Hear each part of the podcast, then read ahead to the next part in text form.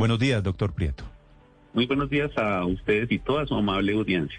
Doctor Prieto, ¿cómo saben ustedes que ya está Omicron en Colombia? Eh, recuerden que Colombia tiene un proceso que integra tres elementos. La vigilancia epidemiológica, que es la detección de los casos eh, a partir de síntomas o a partir de haber sido contacto.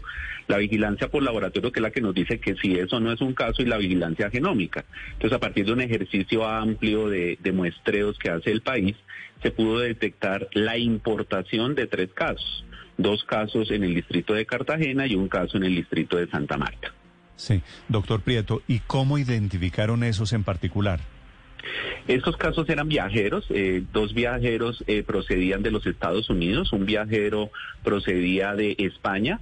Al parecer uno de ellos menciona haber tenido eh, contacto con población procedente de África eh, y los tres eh, estaban en Colombia, habían regresado a Colombia, solamente uno de ellos desarrolló síntomas al ingreso, esa persona se le hizo su examen y las tres personas salieron eh, positivas en la prueba PCR. Luego se aplica una prueba de tamizaje a esas, a esas pruebas para determinar si tiene una alta posibilidad de ser Omicron y luego se procede al proceso de, de caracterización genómica. La prueba para detectar si es Omicron o si es otra variante está en la misma prueba del COVID? Eh, existen algunas pruebas que se denominan pruebas de tamizaje, que son eh, eh, que se usan de manera de manera focalizada para poder captar los casos que pueden ser de interés o de preocupación. no todas las pruebas lo detectan, pero la prueba que existe hoy día en, en la red de más de 100 laboratorios alrededor del país permite detectar que el virus es Sí, lo que hacemos después es hacer la caracterización a mayor profundidad. Pero si, es decir, doctor Pireto, si yo me hago la prueba hoy, la alcaldesa Claudia López que tiene COVID otra vez, ¿cierto? Sí. Le entregaron la prueba anoche. A ella le dicen su prueba dio positivo. ¿Usted tiene Omicron? No, no, señor, no se puede hacer eso. No existe una prueba en el mundo que pueda determinar con esa exactitud la variante que te está afectando. ¿Qué es lo que ocurre ahí? O sea, lo primero que hay que hacer es ver el nivel de, una, de, un, de un corte que tiene la prueba que se llama CT, que es aproximadamente la carga viral, la cantidad de virus. Cuando ese CT es bajo, los virus son altos, es algo que es inversamente proporcional. Lamentablemente, como, como con el éxito del Plan Nacional de Vacunación, lo que ocurre es que esos CTs en la mayoría de los casos son muy altos y como son muy altos las cargas virales son bajas. Entonces en ellos es un poco difícil encontrar el virus. Entonces si el CT de la señora alcaldesa fuera bajo, sería posible caracterizarlo genómicamente. Doctor Prieto, usted es epidemiólogo, ¿cierto? Sí, señor. Sí. ¿Por qué estamos nosotros con cifras de COVID tan bajas, relativamente bajas, quiero decir, pues alrededor de 2.000 desde hace casi cuatro meses y alrededor de 40, 50 muertos diarios? ¿Por qué nos estancamos en esa cifra y por qué no llegó el cuarto pico de la pandemia aún? Hay tres elementos, de eso que son importantísimos. El primer elemento es nuestra experiencia previa alrededor de la infección natural. Si ustedes recuerdan en algunos momentos, el Instituto Nacional de Salud ha mencionado que alrededor de dos tercios de la población colombiana es posible que hayan tenido un contacto natural con el virus. Le hago un ejercicio matemático muy sencillo. En Colombia ya hablamos de 5 millones de casos. Si usted recuerda, en algunos momentos se ha mencionado que por cada caso pueden haber entre 3 o 4 que es muy difícil identificar. Es decir, que estaríamos hablando perfectamente de 25 a 30 millones de casos. Eso me acercaría mucho a esos dos tercios. Ese es el primer elemento. El segundo elemento es que progresivamente hemos logrado coberturas de vacunación altas posteriores a esa experiencia natural.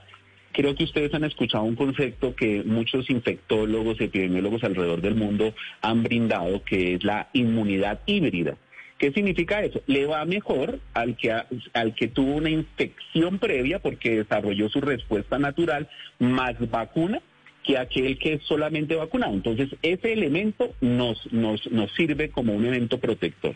Y el tercer elemento, que no es menos importante, es que eh, el, completar los esquemas ha, ha sido un hecho reciente. Es decir, la cobertura de vacunación se acercó al 50% en esquema completos hace muy poco. Y eso nos protege. Si ustedes recuerdan cuándo se vacunaron en Israel, en Israel se, se, vacunaron a inicio de año.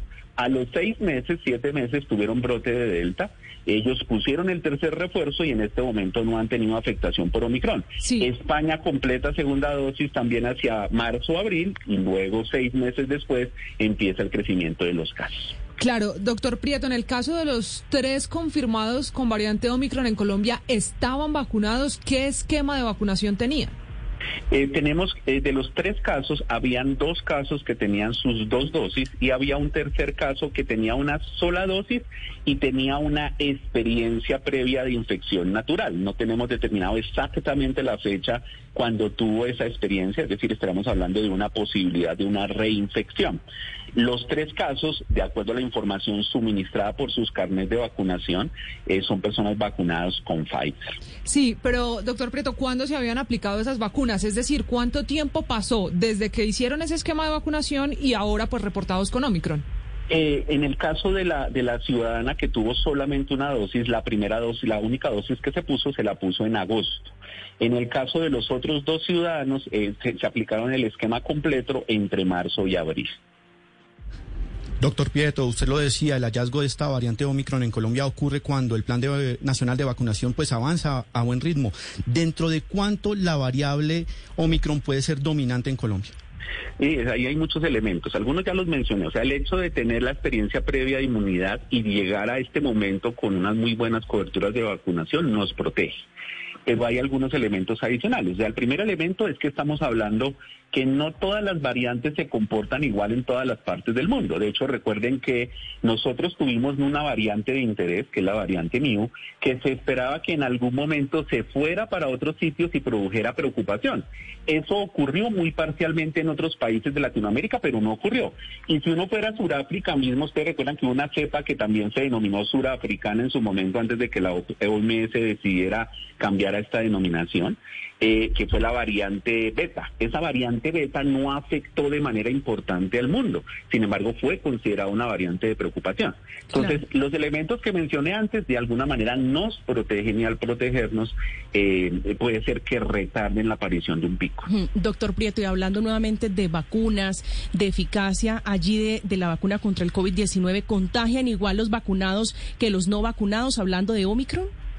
Ayer leía a, un epidemiólogo muy prestante de la Universidad de Harvard que mencionaba, eh, Delta tuvo una característica que era eh, que se parecía mucho al sarampión. El sarampión tiene la capacidad de llegar a aquel sitio donde no hay vacunados eh, y eso pasaba con Delta.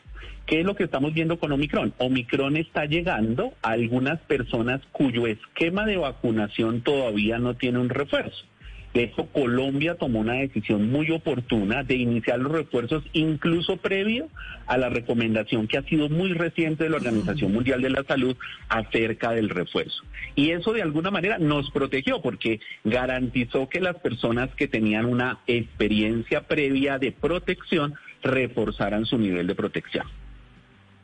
Doctor Prieto, le pregunto desde Londres porque hay una preocupación no solamente con la variante, eh, con, el efecto de la variante sobre los, eh, sobre, con las vacunas, la relación con las vacunas, si los anticuerpos funcionan o no frente a la variante, sino que la otra preocupación la ha sembrado hoy la jefa médica de la OMS, donde dice que además los monoclonales, que es el tratamiento que se les aplica en las UCIs, no podría estar funcionando contra la variante Omicron. ¿Qué alternativa tiene la comunidad médica cuando esos eh, tratamientos no funcionan? Eh, hay una cosa que es importante a partir de comentar. Recuerda que todavía tenemos una evidencia contundente que nos hable que esta variante tenga una mayor posibilidad de enfermar y sobre todo de enfermar de manera grave. Eh, y eso tiene una explicación y es oportuno para poder comentarle uno una cosa a su audiencia. Eh, algunas, algunas personas creen que cuando tienen síntomas gripales, eso no es COVID porque no se les parece a los cuadros de COVID antiguos. Este virus tiene una propiedad y es que es más difícil que llegue a los pulmones. Y eso hace que eso que acabo de explicar, que es que produzca menos enfermedad y menos enfermedad grave, sea entendible. Es más posible que se quede en el aparato respiratorio superior y por eso sus síntomas. Sin embargo, cuando llega, pues obviamente... No, le, no le entendí, doctor Prieto, esta última parte. ¿El Omicron no llega a los pulmones? ¿Se queda en la parte de arriba del es Menos, es menos eficiente para llegar a los pulmones. Algunas pruebas biológicas, ya van dos experimentos que lo demuestran, han encontrado que es alta, o sea, tiene una mayor presión predilección por quedarse con el aparato respiratorio superior y puede llegar hasta los bronquios. Mientras ¿Cuál es el aparato respiratorio superior? El aparato respiratorio superior es, todo el conjunto del árbol, el inicio, que arranca de la boca, pasa a la, a la laringe, pasa a la tráquea, pasa a los bronquios. Y su predilección de causar la mayor afectación se da más hacia los bronquios. Sin embargo, también puede llegar a los es bueno o malo que se quede más arriba y que no vaya a los pulmones? Es bueno porque si llega a los pulmones causa la neumonía, la, que finalmente causa el cuadro eh, infeccioso más, más incapacitante, el que lleva a la UCI. Entonces, al final, ese termina siendo un hecho positivo que de alguna manera refuerza el conocimiento de lo que ha pasado, con olas muy picudas que bajan rápidamente y que hasta ahora empiezan a expresar algunos casos de hospitalización. Esa posibilidad de tener otros tratamientos, pues lleva a, utilizar el variopinto del manejo del cuidado respiratorio, que no, que no es necesariamente la aplicación de un medicamento en particular. Eso significa más todo el manejo del trastorno respiratorio alrededor de la dificultad respiratoria causada cuando ocasiona neumonía. Doctor Prieto, ¿qué sabemos de las tres personas que están infectadas? ¿Cuál es su estado de salud en estos momentos?